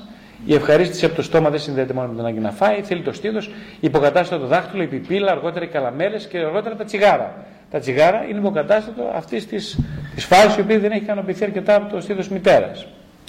Τα ζευγάρια μαλώνουν γιατί δεν αγγίζονται, δεν φιλιούνται. Ένα άλλο πρόβλημα αυτό. Έτσι, τα ζευγάρια μαλώνουν, δεν αγγίζονται, δεν φιλιούνται. Γιατί δεν αγγίζονται, φιλιούνται, γιατί δεν ξέρουν να το κάνουν. Ναι. Είχα όταν ήμουν στο μεταπτυχιακό στην Αγγλία, στο Λονδίνο, είχα μια συνδετήτρια Ιαπωνέζα, η οποία ναι, μιλούσαμε έτσι ανοιχτά και ήταν η συνδετήτριά μου στην ψυχολογία και μου έλεγε ότι. Ε, της έλεγα πώς θα πεις το σ' αγαπώ στα Ιαπωνέζικα, μου λέει δεν ξέρω. Τι λέω, τι θα πει δεν ξέρεις, δεν έχει λέξη αγαπώ. Έχει, λέω, δεν στη λέω. Λέω ρε παιδάκι μου, τι θα πάρεις, πες μου πώς λέγεται σε αγαπώ στα Ιαπωνέζικα. Μου λέει, όχι. Τι όχι, λέω, δεν μου πεις. Αγγλικά μιλούσαν. Μου λέει, δεν μπορώ. Λέει, γιατί δεν έχεις κάποια δέσμευση, κάτι να μην το πεις ποτέ αυτό. Μου λέει, δεν γίνεται. Εγώ λέω, άρχισα να τρελαίνομαι. Λέω, τι να αυτό με τρελάνει, εγώ στο είπα. Σ' αγαπώ, είναι στα ελληνικά, είναι σ' αγαπώ. Στα Ιαπωνέζικα. Λέει, λέει, γιατί δεν γίνεται λέει αυτό δεν απογορεύεται να το πω λέω γιατί το λέω μόνο στον πατέρα μου ε, μόνο στη μητέρα μου δεν το κάνω στον πατέρα μόνο στη μάνα το έχω πει ελάχιστες φορές στη ζωή μου και ίσως το πω στον άντρα μου Αλλιώς λέω απαγορεύει δεν λέγεται αυτή η λέξη η Ιαπωνική κοινωνία λέω μετά δεν την ακούμπησα στον νόμο εμείς είμαστε σωματικοί άνθρωποι την έκανε κάνει έτσι Λέω, συγγνώμη, έκανα κάτι κακό. Μου λέει, μ' άγγιξες. Λέω, γιατί είναι κακό αυτό; Εμείς λέει, δεν αγγιζόμαστε μεταξύ μας. Λέω, τι εννοείς; Ε, μου λέει, και πιάσα μιας κουβέντα πάνω στο θέμα αυτό και μου λέει, δεν αγγιζόμαστε γιατί. Ε, λέω, κάτσε, όταν έχεις ερωτική σχέση με τον σύντροφό σου και όλα αυτά. Δεν αγγι... Όχι, λέει, μόνο όταν κάνουμε σεξ, αγγιζόμαστε. Μόνο όταν κάνουμε σεξ, αγγιζόμαστε. Ποτέ άλλοτε. Λέω, γιατί αυτό συμβαίνει; Μου λέει δεν, δεν ξέρω γιατί, αλλά αυτό, αυτό κλπ. Ναι, με τον σύντροφό σου λέει δεν σε αγαπώ. Όχι. Φιλι, με τον μπαμπά φιληθήκατε ποτέ κλπ. Όχι. Ποτέ. Ε, η μαμά λέει μια φορά με φίλησε, θυμάμαι. Καταλαβαίνετε λοιπόν, αυτά είναι διαπολιτισμικά χαρακτηριστικά μιας κοινωνίας η οποία φοβάται το άγγιγμα. Είναι πολύ παθογενή η κοινωνία που φοβάται τόσο πολύ το άγγιγμα. Εμείς είμαστε πιο φυσικοί άνθρωποι, οφείλω σου, ε. ε φοβούνται το αγγίγματα. Υπάρχουν κοινωνίες που φοβούνται πάρα πολύ το αγγίγμα. Αυτό είναι πρόβλημα όμως, γιατί ας πούμε εκεί μπορεί εύκολα να παρερμηνεύσουν ένα άγγιγμα σαν πρόθεση σεξουαλικής κακο, κακοποίησης. Δεν ισχύει αυτό. Καταλαβαίνετε, το καταλάβατε τώρα. Ε, οπότε πολλά ζευγάρια μαλώνουν, δεν αγγίζονται, αλλά δεν ξέρω γιατί δεν αγγίζονται και δεν φιλιούνται. Είναι στα πρότυπα της Ιαπωνικής κοινωνίας, αν και ζουν στην Ελλάδα. Ε, αυτό όμως μεταφράζεται. Ο σύντροφος μου δεν με αγαπάει, προσέξτε τώρα. Γιατί, γιατί η μαμά, αν, ε, μαμά πρέπει να αγγίξει. Ε, το, η μετάφραση είναι ότι αν δεν με αγγίξεις, δεν θα αγαπηθώ ποτέ, δεν αγαπιέμαι αρκετά. Δηλαδή, ένα παιδί που δεν αγγίζεται έχει πάρει το μήνυμα ότι δεν αγαπιέται. Αλλά αυτό μετα, ε, έρχεται και μετά στην τροφική σχέση. Παίρνει έναν άντρα που δεν αγγίζει, η γυναίκα αυτή, και λέει δεν με αγαπάει. Αυτό είναι πρόβλημα όμως γιατί μετά σου λέει, έρχεται στον ψυχοθεραπευτή και λέει, Εγώ δεν είμαι ευχαριστημένη από το γάμο μου. Και τότε πρέπει να γυρίσουμε σε αυτήν την ηλικία, στην οποία δεν αγγίχτηκε ποτέ. Για να δούμε πώς αυτή η, η, η, επιλογή του συντρόφου σχετίζεται με τη σχέση τη με τους γονείς της.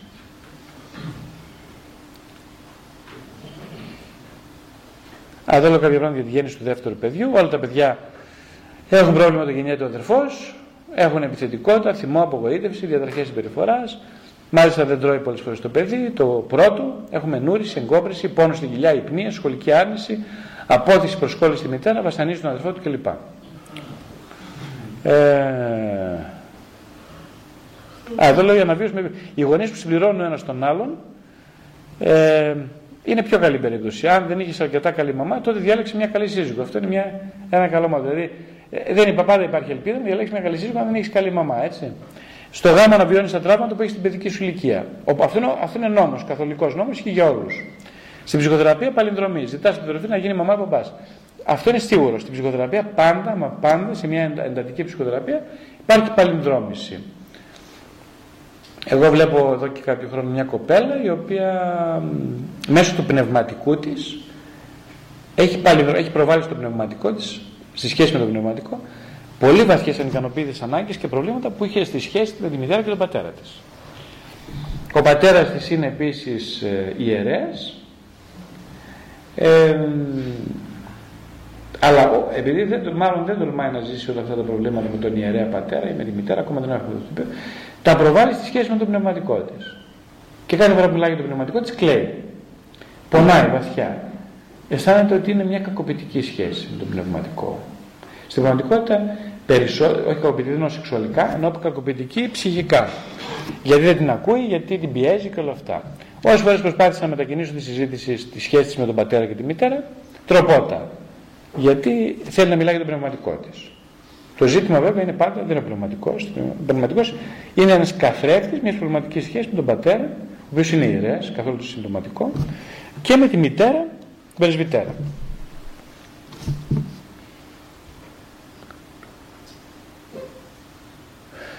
Λέω, γιατροί, ψυχολόγοι, ψυχίατροι, ψυχοθεραπευτές, κοινωνικοί λειτουργοί και δάσκαλοι χρειάζονται τουλάχιστον τρία χρόνια ψυχοθεραπεία. Όλες αυτές οι ειδικότητες δεν μπορούν να ασκήσουν το επάγγελμα, κατά τη γνώμη μου, αν δεν κάνουν πρώτα τρία χρόνια ψυχοθεραπεία, ατομική. Αλλιώς είναι σίγουρο πως θα είναι επικίνδυνοι για τους πελάτες τους και για τα παιδιά τους. Αυτή η φράση πάρα πολύ μ' άγγιξε. Αγάπη που είναι η εκκλησία σου, βαρέθηκα στα μετόχια. Που σε φέρει. Αγάπη, πού είναι η εκκλησία σου, βαρέθηκα στα μετόχια. Όλοι ψάχνουν την αγάπη, αλλά την ψάχνουν πού, εκεί που δεν υπάρχει, έξω από τον εαυτό. Το κενό της αγάπης πρέπει να το γεμίσουν οι άλλοι πάντα. Γι' αυτό είναι σαν τρίπιο βαρέλι που το γεμίζει, το γεμίζει, το γεμίζει και ποτέ δεν τελειώνει. Ταυτόχρονα τι φοβούνται. Τι φοβούνται όμως, την ελληματική εκδοχή, αυτή που μάθανε. Αυτό φοβούνται. Ναι, ναι, συγγνώμη. Δηλαδή, όλα αυτά, ποιο είναι το fundamental problem του ανθρώπου, του σύγχρονου, σαν ψυχολόγος; Fundamental, δηλαδή το βασικό. Το ουσιώδες πρόβλημα του ανθρώπου. Το, το... Εσείς ποιο καταλάβατε μέχρι τώρα τι είναι; Εγώ από ό,τι βλέπω εδώ πέρα είναι η σχέση του με τη μητέρα. Το... Αυτό αυτή είναι ποιο είναι το fundamental πρόβλημα. Σαν ψυχολόγος; Νομίζω σωστά καταλάβατε. με τη μητέρα, με την έννοια, ε, για να μην παρεξηγηθώ, ε, πάντα στο πρότυπο της μητέρας συναντάμε την αρχιτυπική αρχή της μητέρας. Με αυτό είναι το πρόβλημά μας, έτσι, αυτό θέλουμε. Δηλαδή η μητέρα, η δικιά μας η καθενός είναι ανθρώπινο πλάσμα, είναι μια, μια κυρία, μια γυναίκα. Δεν είναι η γυναίκα το πρόβλημα, είναι η, ότι σε αυτήν, από αυτήν περιμένουμε από ένα ε, κατασκεύασμα πύληνο, εμείς περιμένουμε αυτά που περιμένουμε από την Παναγία, τα ίδια. Αλλά δεν το ξέρουμε. Αν τα περιμένεις αυτά από την Παναγία, κάνεις καλά. Παναγία είναι άλλη διάσταση. Αν τα περιμένεις από την κυρία Κατίνα όμως, συγγνώμη θα απογοητευτείς. Αυτό είναι το πρόβλημα, καταλάβατε; Αυτό είναι το πρόβλημα. Ότι τα περιμένεις από την κυρία Κατίνα, την κυρία Αθανασία και την κυρία Μαρία. Α, εκεί είναι όλο το θέμα μας.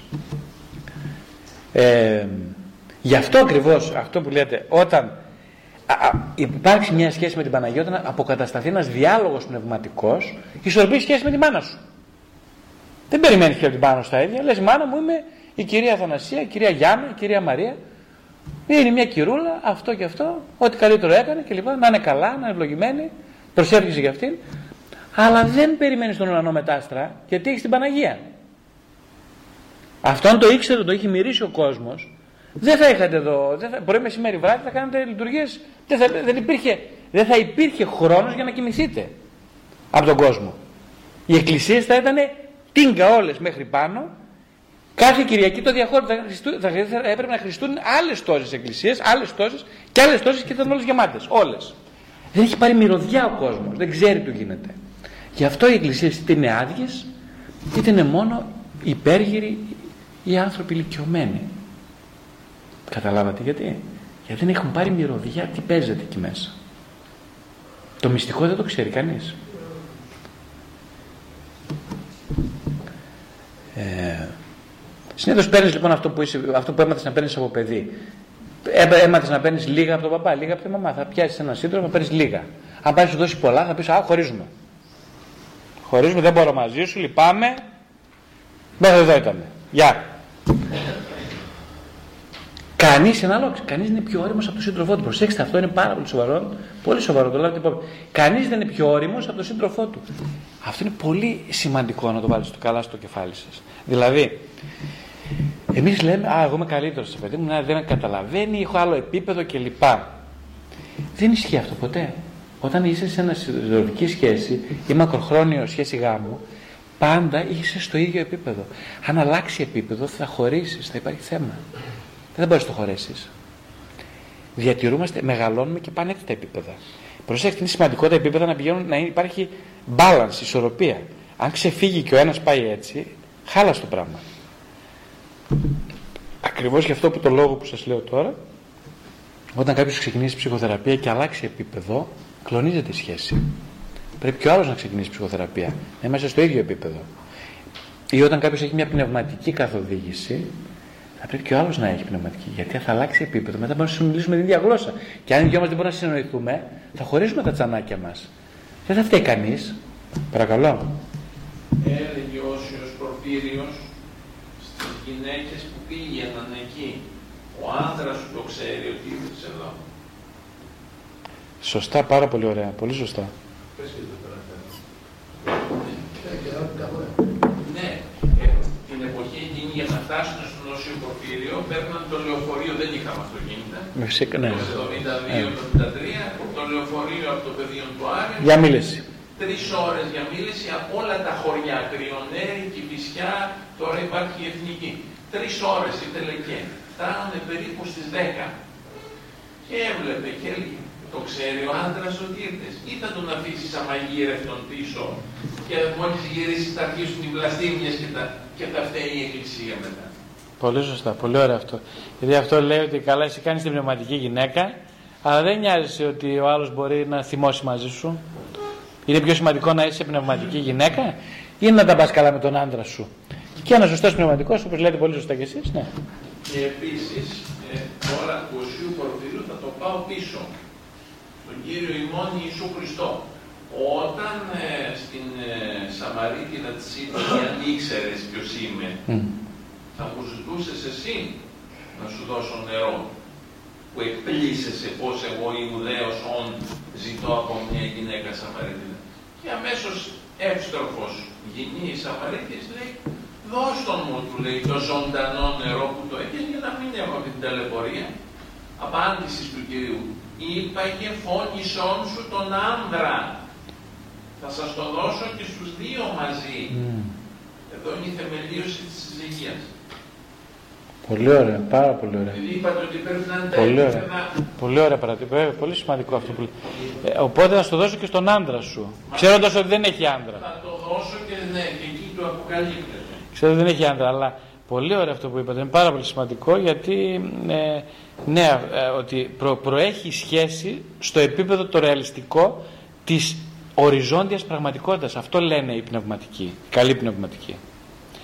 Διάκριση. Η οριζόντια πνευματικότητα και μετά η κάθετη. Έτσι. Δηλαδή, αν εγώ τώρα κάνω προσευχή, ας πούμε, και η γυναίκα μου είναι εκνευρισμένη που εγώ κάνω προσευχή, τζάμπε προσευχή, συγγνώμη κιόλας δηλαδή. Τι πάει η προσευχή, την κα, κα- καταστροφή, ε. Άμα σου λέει το βλάκα, κοίταξε, μου αφήνει εμένα τώρα και κάνει προσευχή, τι σου προσευχή είναι αυτή, συγγνώμη κιόλας. Οπότε πρέπει να πω κάτι, σε, σε, σε πειράζει να κάνω προσευχή, για παράδειγμα, σε πειράζει. Είσαι φέρει, εντάξει, ναι, παιδί μου κάνω. Α, ωραία, τότε κάνω, μια χαρά. Θέλεις εκκλησία πότε να πάμε, τι είπαμε, τι ώρα, συμφωνήσουμε μια ώρα, πάμε δύο. Ναι, ναι, ναι. Ναι. Αυτό. Αλλιώς θα τραβάει ο μεταμαλιάνος του άλλου και όλη την προσπάθεια τζάμπα. Όλη η προσπάθεια τζάμπα. Πολύ ωραία παρατήρηση. Ε, μ, λοιπόν, αγάπη λέει που είναι η εκκλησία, ναι. Κυνηγώ την ευτυχία στο ατομικό ευδαιμονισμό χωρίς προσφορά θα μου το δώσει ο άλλος. Είναι αυτό το μοντέλο της εποχής που το είπαμε σήμερα. Ε. Πάντα θα μου τα δώσει ο άλλος. Εγώ το μόνο που έχω να, πά- να κάνω είμαι να είμαι καλό εμπόρευμα διαθέσιμο προς πώληση. Δηλαδή, εγώ πουλάω το εμπόρευμα που είναι αυτό μου, έτσι. Δεν ξέρω τι έχω, έχω λεφτά, όμορφος, έξυπνος, και πουλάω το αντικείμενο και εσύ θα αγοράσεις τώρα. Και εσύ θα αγοράσεις και πρέπει να είσαι και εσύ να έχεις καλό να μου πουλήσεις. Αυτό είναι η ευτυχία με βάση τον ατομικό ευτε- ευδαιμονισμό. Ανταλλαγή εμπορευμάτων. Ο γάμος λιμάνι που με μισθοδοτός θα με θεραπεύσει. Α, αυτό είναι το άλλο το παραμύθι τώρα. Αυτό είναι ότι οι περισσότεροι άνθρωποι ασυνείδητα πιστεύουν ότι ο γάμος είναι λιμάνι που θα με θεραπεύσει. δηλαδή, εγώ τώρα, ρε παιδί μου, είμαι στον, έχω στον κόσμο, στον ήλιο μοίρα, θα παντρευτώ και μόλις παντρευτώ, όλα θα φτιάξουν μαγικός. Λοιπόν, να σας πληροφορώ ότι όλα θα χαλάσουν μαγικός. Επειδή έχεις αυτή τη φρούδα ελπίδα. Οπότε δεν πάει έτσι, όχι. Πολλοί λοιπόν χρησιμοποιούν το γάμο σαν, όχι σαν εξέλιξη, όχι σαν παλινδρόμηση. Δηλαδή ο γάμος είναι μια ευκαιρία να πατήσω εδώ για να βρεθώ πίσω. Ε; Παλινδρόμηση τι σημαίνει, ότι εγώ θα βρω μια ε, αγκαλιά, θα βρεις αγκαλιά, δεν σου είπα είναι κακό να ψάξεις να βρεις μια αγκαλιά, ας πούμε. Ωραία. Αλλά αν είναι ότι θα έχω τραύματα που θα με θεραπεύσει η γυναίκα μου, ε, όχι ρε φίλε μου, δεν θα στα θεραπεύσει η γυναίκα σου τα τραύματα. Εκείνη δεν έχει δικά της, νομίζεις; Γιατί θα σε παντρευτεί εσένα; Παρακαλώ. από γυναίκα. Από γυναίκα. Βαρέθηκα να κάνω την υπηαγωγό. Δεν θέλω σχέσεις. Ε, η γυναίκα αυτή, συγγνώμη, ήταν υπηαγωγός; Όχι, όχι. ναι. Επειδή λέει θέλω άντρα. Σωστό. Δεν μπορώ να κάνω με τη μαμά του.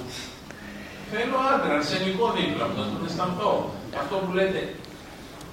Και Εγώ αυτό θα- έκανε το, ε, Εγώ θα της έλεγα όμως της κυρίας αυτής που λέει αυτό το πράγμα, θα της έλεγα γιατί σου αρέσει τόσο πολύ να κάνεις την υπηαγωγό.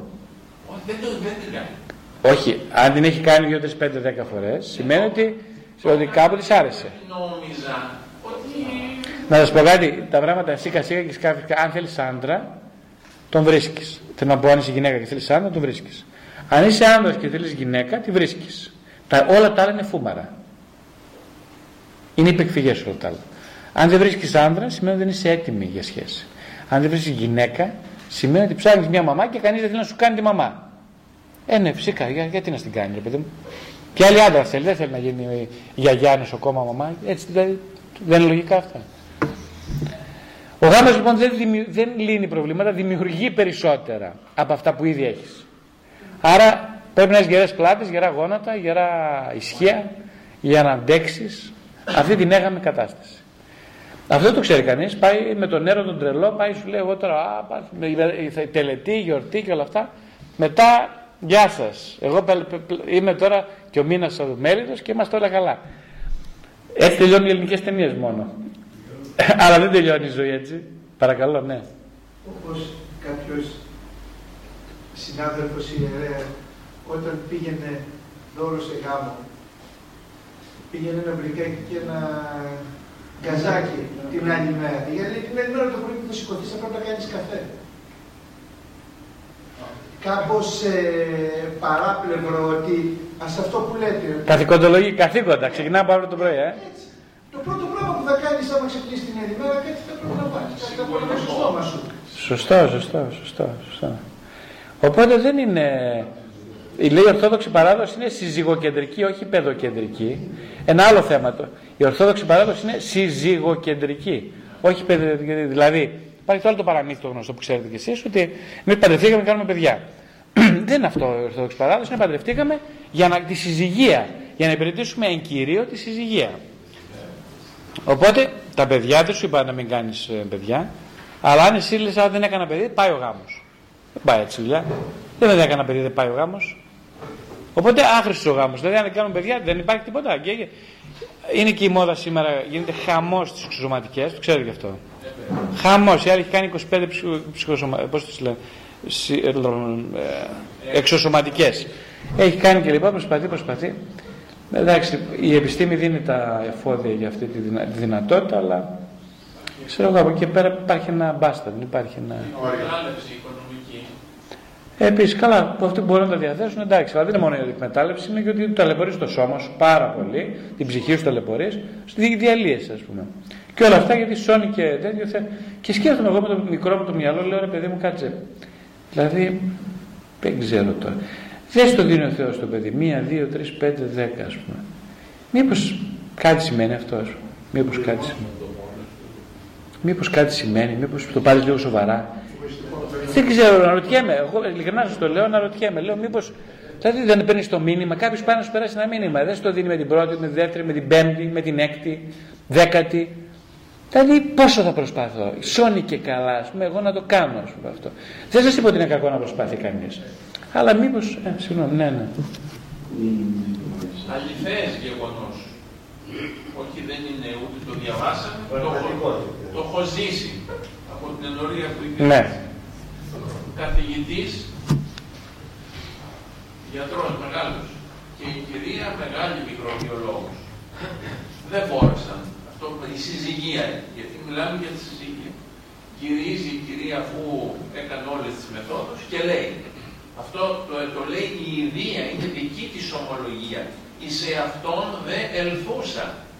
Μετά από το τραγικό που θα σας πω λέει εγώ είπα με πολύ αλαζονία ότι εμένα θα με φωνάξουν μητέρα. Ακούστε η εξομολόγηση. Εμένα θα με φωνάξουν. Υιοθέτησε. Δεν είμαστε κατά της υιοθεσίας. Αλλά πόσο είναι από πάνω. Γιατί φεύγανε από τις 7 η ώρα το πρωί μέχρι να γυρίσουν το βράδυ στις 8. Το παιδί έφτασε 16 ετών και το βρήκαν μέσα στο σπίτι κρεμασμένο στα 16 του το έχω ζήσει, έκανα εγώ την κυρία. Του είχαν δε τα πάντα. Τα πάντα. Τι, δεν, τι δεν είχε το παιδί; Ναι. Το παιδί λοιπόν έμπλεξε από τα διαδίκτυα το έτος 2000 είχαν βγάλει κάτι φήμες ότι θα γίνει το τέλος του κόσμου, θα έρθουν οι εξωγήινοι, θα έρθουν... Και το παιδί πήρε κάποιες ε, συμβουλές και οδηγίες μέσα από το διαδίκτυο, τώρα έρχονται οι εξωγήινοι να σε πάρουν. Τι λες; Γίνεται λέει αρπαγή του έδωσαν στο το βρήκαν το παιδί κραμμένο. Μάλιστα. Και λέει μετά, επειδή λέει το είπα ότι θα με φωνάξουν μητέρα. Ήταν συντετριμένη βέβαια των υστέρων. Πολύ σοβαρό αυτό το θέμα, πάρα πολύ. Ε, η σεξουαλικότητα είναι βέβαιη παρουσία στην προσωπική ζωή χωρίς γάμο, αλλά αεροποιείται για χάρη της εκνογωνίας. Και αυτό είναι άλλο μεγάλο ζήτημα. Ε, ο έρωτας δεν είναι η χρήση σεξουαλικότητας μου σε βάρος του συντρόφου μου. Άλλο τεράστιο θέμα που έχει να κάνει με αυτό με το πόσο χρησιμοποιώ τον άλλον κλπ. Κοιτάξτε, τώρα για να είμαστε ειλικρινείς, όλοι χρησιμοποιούμε τον άλλον με την έννοια ότι χρειαζόμαστε τον άλλον. Άλλο αυτό και άλλο να μην λαμβάνω υπόψη μου τις ανάγκες του άλλου. Έτσι είναι καλό να ξέρουμε ότι και χρησιμοποιούμε τους ανθρώπους, ταυτόχρονα όμως και ότι λαμβάνουμε υπόψη μας τις ανάγκες τους. Ναι. Ε, η αγάπη είναι έξοδος λέει από τον εαυτό, αλλά πριν βγω από τον εαυτό μου χρειάζεται να μπω, λέω. Τι σημαίνει να μπω; Ε, το λέω λίγο χιουμοριστικά, με την έννοια ότι ε, δηλαδή πρέπει να, να καταλάβω ποιος είμαι πριν βγω από αυτό που είμαι. Οι άνθρωποι βιάζονται. Α πούμε, κάποιοι τους ακούω έρχονται στο γραφείο και λένε, μιλάνε θεολογικά, μιλάνε το ένα, το άλλο, ας πούμε, και τους λείπουν τα βασικά. Δηλαδή, ο άλλος που μιλάει για κρέας και του λείπει το γάλα. Ε, δεν μπορείς να, να πας σε θεολογικέ έννοιες, υψηλά πράγματα, ενώ στη ζωή σου είναι μαντάρα πρακτική πραγματικότητα με τη γυναίκα σου, με τα παιδιά σου. Η θεολογία και όλα αυτά είναι ένας τρόπος να την κάνεις. Με, με ελαφρά πηδηματάκια. Κατάλαβες, εγώ τους γιώνω πολύ απότομα αυτούς. Γιατί δεν ανέχομαι ας πούμε, να μου λέει πνευματικότητες και τέτοια, ας πούμε τώρα. Ε, ναι, και πώς να προσφερθώ, αν εγώ νιώθω άδειο από δώρα. Δηλαδή λένε, ας πούμε, να προσφέρεσαι στους ανθρώπους. Τι να προσφερθώ, αφού εγώ είμαι πέννητα, είμαι ζητιάνος, τι να, τι να προσφέρω. Πρέπει να γεμίσω, να πάρω κανένα δωράκι, να ευχαριστηθώ, να νιώσω τι σημαίνει ας πούμε, η αγάπη του Χριστού και μετά έχω το δικαίωμα να δώσω. Αλλά μέχρι να πάρω δεν μπορώ να δώσω τίποτα. Πώς να με γνωρίσω αν δεν συναντήσω τις σκιώδει μου πλευρές; Αν δεν με δώσει όλα τα κομμάτια της πίτας, αν δεν δοκιμάσω την πίτα, πώς με αποφυστικότητα να την απορρίψω; Ε, θέλετε να δώσουμε χώρο για ερωτήσεις; Για να δω αν υπάρχουν μια ερώτηση. Γιατί μετά μπαίνει άλλο κεφάλαιο. Παρακαλώ βέβαια. Αναφέρατε ένα μεγάλο μέρος του βάγκου της συζήτησης έγινε σε σχέση του ιού, του ιού με τη μητέρα. Ναι. Τι γίνεται στην περίπτωση της θηγατέρα, ξέρω εγώ, με τη μητέρα ή με τον πατέρα, υπάρχει αντιστοιχεία. Ποια, ποια περίπτωση; Τη κόρη, θέλω να πω ότι αρκετή συζήτηση έγινε και αρκετά προβλήματα παρουσιάστηκαν που επηρεάζουν αργότερα στην ενοικίωση του παιδιού, αλλά αναφερθήκαμε κυρίως για τον ιό, ε, για αυτούς που έχουν γιου. Για αυτούς που είναι κόρε, ας πούμε, τι γίνεται σε αυτή την περίπτωση; Είναι, υπάρχει μια αντιστοιχία, υπάρχει. Πού, τι, αυτό Δεν ξέρω αν καταλάβω το. το- Ε, Αν γίνετε λίγο πιο συγκεκριμένος, έτσι θα με βοηθήσετε. Πιο συγκεκριμένο. Αν υπάρχει κάτι ήταν, όπως είναι το το υπηπόδιο, ας πούμε. Α, μάλιστα. με μάλιστα. το- του ιού που λέμε έτσι κι αλλιώς υπάρχει το υπηπόδιο ιού και μητέρα. Δεν ξέρω αν υπάρχει κάτι αντίστοιχο ε, κόρης και πατέρα. Ναι, βεβαίως, πολύ σωστά. Βέβαια, βέβαια, φυσικά. Ναι, πολύ... Που λέγαμε μπορεί να Κατά τη στοιχεία, ναι, ναι, ναι. ισχύει και για την Ναι, ναι, βέβαια, βέβαια. Υπάρχουν αυτά. Πο- Πολύ, πολύ σωστά. Υπάρχει αυτή η αντιστοιχία που λέτε. Ε, ο- και ο πατέρας μπαίνει πολύ εύκολα στο ρόλο του να, ε, να βιώσει και εκείνος μια, χα- μέσα από την κόρη του παίρνει, ικανοποιούνται κάποιες ανάγκες. Ε, ε, μπορεί με έναν τρόπο πολύ παρεμβατικό να μπει σε αυτή τη σχέση με την κόρη. Η κόρη μπορεί να υποταχθεί στο θέλημα του πατέρα. Ε, μπορεί να βρει και τον, τον πατέρα σαν καταφύγιο σε μια δύσκολη σχέση με τη μητέρα της. Ο πατέρας νομίζω σε κάθε... είναι πολύ σημαντικό να ενισχύει την παρουσία της μητέρας. Δηλαδή, τι εννοώ, να υποστηρίζει τη μητέρα, όπως και η μητέρα τον πατέρα. Δηλαδή αυτοί οι δύο πρέπει πολύ να στηρίζονται. Συνήθως μπορεί να πάει ένα παιδί να πει: «Θα πάει, Εγώ το λέω σε σένα αποκλειστικά, σε παρακαλώ, μην το λες στη μαμά. Ε, νομίζω ότι αυτό είναι λάθος. Δηλαδή, όχι, ό,τι λες σε μένα το ξέρει και η μαμά. Ο- Ε; Δεν, είναι. ε, εντάξει, αν είναι κάτι πολύ ιδιαίτερο που δεν υπάρχει κάποια αξία να το μάθει η μαμά, εντάξει, ας, ας στηρίξει μια ιδιαίτερη σχέση με την κόρη. Γενικά είναι καλό να υπάρχει αυτή η διαφάνεια, το ζευγάρι δηλαδή εφόσον είναι μαζί, να στηρίζεται πάρα πολύ ο ένας τον άλλο, ακόμη και αν είναι χωρισμένο το ζευγάρι, ε, είναι πολύ καλό να στηρίζει, ιδιαίτερα τότε είναι ακόμα πιο σημαντικό να στηρίζει ο πατέρας τη μητέρα με την οποία έχει χωρίσει και η μητέρα να στηρίζει τον πατέρα που έχει χωρίσει μαζί του. Θα μου πείτε αυτό είναι δύσκολο, αλλά αυτό είναι το σωστό. Δεν έχω καμία σχέση με την εποχή. Ακόμα και δεν έχουν καμία σχέση, καμία επαφή, μπορούν να συνεχίσουν να στηρίζουν. Δηλαδή, ένα ζευγάρι που χωρίσανε, εντάξει, αν και δεν είναι, πολύ, δεν είναι αδύνατο να, έχουν, να έχει ακόμα τρυφερά αισθήματα ο ένας για τον άλλον. Ακόμα. Δεν, εντάξει, θα μου πεις συνήθως δεν γίνεται αυτό, είναι θυμωμένοι άνθρωποι, πάρα πολύ θυμωμένοι.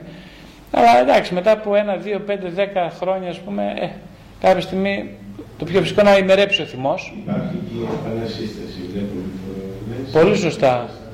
Και αυτό είναι πολύ ωραίο. Μακάρι αυτό. Αυτό που λέτε είναι πάρα πολύ ωραίο. Μακάρι να υπάρχει αυτή η επανασύσταση. Αλλά ακόμα και στη περίπτωση που δεν υπάρχει επανασύσταση της οικογένειας, ε, νομίζω ότι μπορεί ένας πατέρας να στηρίζει τη μάνα, με αξιγνωρίζοντας ότι αυτό θα βοηθήσει την κόρη. Δηλαδή ε, ο γνώμονας είναι τι θα κάνει καλός στο παιδί μου. Όχι ποια είναι τα, εγώ τώρα, γιατί ακούω συνέχεια αυτό το πράγμα, ας πούμε ότι ο ένας κατηγορεί τον άλλον. και- ε, Αυτό, αυτό που γίνεται είτε με στη σχέση που υπάρχει εν γάμο, είτε αφού διαλυθεί ο γάμος, ε, αυτό πληγώνει πολύ το παιδί. Όταν το μιλάς, του λες συνέχεια το, τα χειρότερα λόγια για τον μάνα σου και τον πατέρα σου, πατέρα σου αυτό, πατέρα σου εκείνο, η μάνα σου αυτό, άι, παράδειγμα, αυτό είναι πολύ πολύ άσχημο πράγμα, ας πούμε. Ε, κάποιος έλεγε ότι ας πούμε το όνειρο κάθε παιδιού είναι αυτή η παραδείσια, παραδείσια ενότητα των γονιών. Αυτό ι- ισχύει και μετά το χωρισμό και, με- και πριν το χωρισμό. Δηλαδή το σχήμα για τα, παι- είναι ότι ε, τα παιδιά θέλουν πολλοί οι γονείς να είναι αγαπημένοι ακόμα και αν χωρίσανε. Αγαπημένοι, καταλάβατε τι εννοώ, έτσι. Αγαπημένοι σημαίνει να σέβεται ο ένας τον άλλον και να τον εκτιμάει. Γιατί όχι, να τον εκτιμάει, ναι. Θα μου πεις γιατί χωρίσανε. Ε, δεν τα βρίσκαν, είχαν προβλήματα, ήταν μια άλλη ηλικία, δεν χωρίσανε. Τώρα τι γίνεται; Λοιπόν, ωραία, τώρα μπορούν να, επανασυσ... να επανασυστηθούν εκ νέου τις σχέσεις τους, να μιλάνε μεταξύ τους λιγάκι. Να... μπο- Είναι αυτό που λέγαμε για τον εχθρό, πριν θυμάστε τι λέγαμε το πρωί. Δεν υπάρχει εχθρός. Δεν υπάρχει εχθρός, ας πούμε. Ναι, δεν υπάρχει εχθρός. Ναι, παρακαλώ. Θέλω να σας κάνω μια ερώτηση. Μιλήσαμε για τις δύο περιπτώσεις, ένας γιος να είναι κολλημένος στον πατέρα και αντίστοιχα μια κόρη να είναι κολλημένη σε... Μια, ένας γιος κολλημένος στη μητέρα και μια κόρη κολλημένη στον πατέρα. Όταν υπάρχει ένα ιδιαίτερο δέσιμο μεγαλύτερο και μια άλλη εμπιστοσύνη μεταξύ αδερφών και λέγονται πράγματα μεταξύ αδερφών και δεν αναφέρονται καθόλου στους γονείς από ένα μέλος, ας πούμε, τι γίνεται, πώς πρέπει ο ένας αδερφός να αντιμετωπίσει αυτή την κατάσταση; Όταν, ε, Δηλαδή, μπορεί ο αδερφός μου να με εμπιστεύεται κάποια πράγματα τα οποία δεν πάει να πιάσει τον πατέρα μου, τη μητέρα μου, κάποια προβλήματά του. Ο αδερφός σε αυτή την περίπτωση τι πρέπει να κάνει; Πρέπει να ενημερώσει τους γονείς για τα θέματα, πρέπει να κρίνει αυτοβούλος και να πράττει. Τι πρέπει να κάνει. όταν δηλαδή ο ένας ε, προνομιακά, ο ένας ε, γονιός μιλάει στον αδερφό και του λέει μην το πεις στους άλλους. Αυτό. Σε αυτή την περίπτωση, επειδή καταλαβαίνω ότι αυτό είναι πολύ δυσφορικό για έναν άνθρωπο, δηλαδή γιατί αυτός ο, ο αδερφός, το παιδί δηλαδή, ε, γονεοποιείται εκείνη τη στιγμή. Του φέρονται σαν ένα γονιός. Αυτό είναι τραυματικό από μόνο του. Οπότε, καλό θα ήταν μια όρημη στάση σε αυτή την περίπτωση είναι να αποστασιοποιηθεί και να πει, κοίταξε, δεν υπάρχουν μυστικά, εφόσον είμαστε οικογένεια, όταν λες εμένα θα το μάθουν όλοι. Θα το μάθουν όλοι. Α, Ό,τι λες από εδώ και πέρα σε μένα θα το μαθαίνουν όλοι. Μόλις θα φοβηθεί. Πει, «Ω, κάτσε. Θα πάψει να σε χρησιμοποιήσει σαν γονεοποιημένο παιδί. Θα αναλάβει την ευθύνη του. Τι θα πει, θα λέω σε εσένα προνομιακά και σηκώνει το βάρος εσύ, ποιος εσύ που σηκώσει το βάρος. Α, δεν πήγαινε πέστα στην, στον άλλον ή στην ε, γυναίκα σου. Πήγαινε πέστα. Να τα πεις εκεί. Τι, γιατί να σηκώσω εγώ το βάρος. Όχι λοιπόν, εγώ ό,τι μου λες θα το λέω. Καταλάβατε; Ναι, δεν είσαι υποχρεωμένος να σηκώνεις Αυτό δεν είναι κίνδυνο για το παιδί, ίσως να παραστρατήσει, ύστερα αν φοβηθεί ας πούμε να μιλήσει στους γονείς τους ίδιους παρά στον αδερφό. Δεν είναι κίνδυνο από μια άποψη. Δεν κατάλαβα με ποιο τρόπο να είναι επικίνδυνο; Να μην πάει τελικά ποτέ να μην φτάσει εκεί. Εγώ να το έχω διώξει σε εισαγωγικά, να το έχω πει ότι πήγαινε στον πατέρα και στην μητέρα και πες αυτά που λες εμένα. Και εκείνο να μην πάει ποτέ. Τώρα επειδή μιλάμε πολύ γενικά και μπερδεύομαι όταν μιλάω γενικά, εγώ θα μιλάω συγκεκριμένα, αλλιώς μπερδεχάνομαι λιγάκι. Ε, μιλάτε σαν πνευματικός. Τώρα σαν τι; Όχι, είναι διάκονος, δεν είναι πνευματικός. Ωραία, σαν τι, ε, σαν τι μιλάτε όμως τώρα, από ποια θέση; Σαν αδερφός, ας πούμε, αν μου εξομολογηθεί κάτι ο αδερφός μου και δεν πάει να πιάσει ένα πρόβλημα και να το πει στους ίδιους μας τους γονείς. Όχι, εκεί πολύ σωστά το λέτε, πολύ ωραία το είπατε. Ναι, θα το, όχι, θα το πεις στους γονείς. Εγώ δεν είμαι ο μπαμπά σου, η μαμά σου. Δεν είμαι ο μπαμπά σου, η μαμά σου. Τι, φο- γιατί φοβάσαι να το πεις στους γονείς μας; Γιατί φοβάσαι;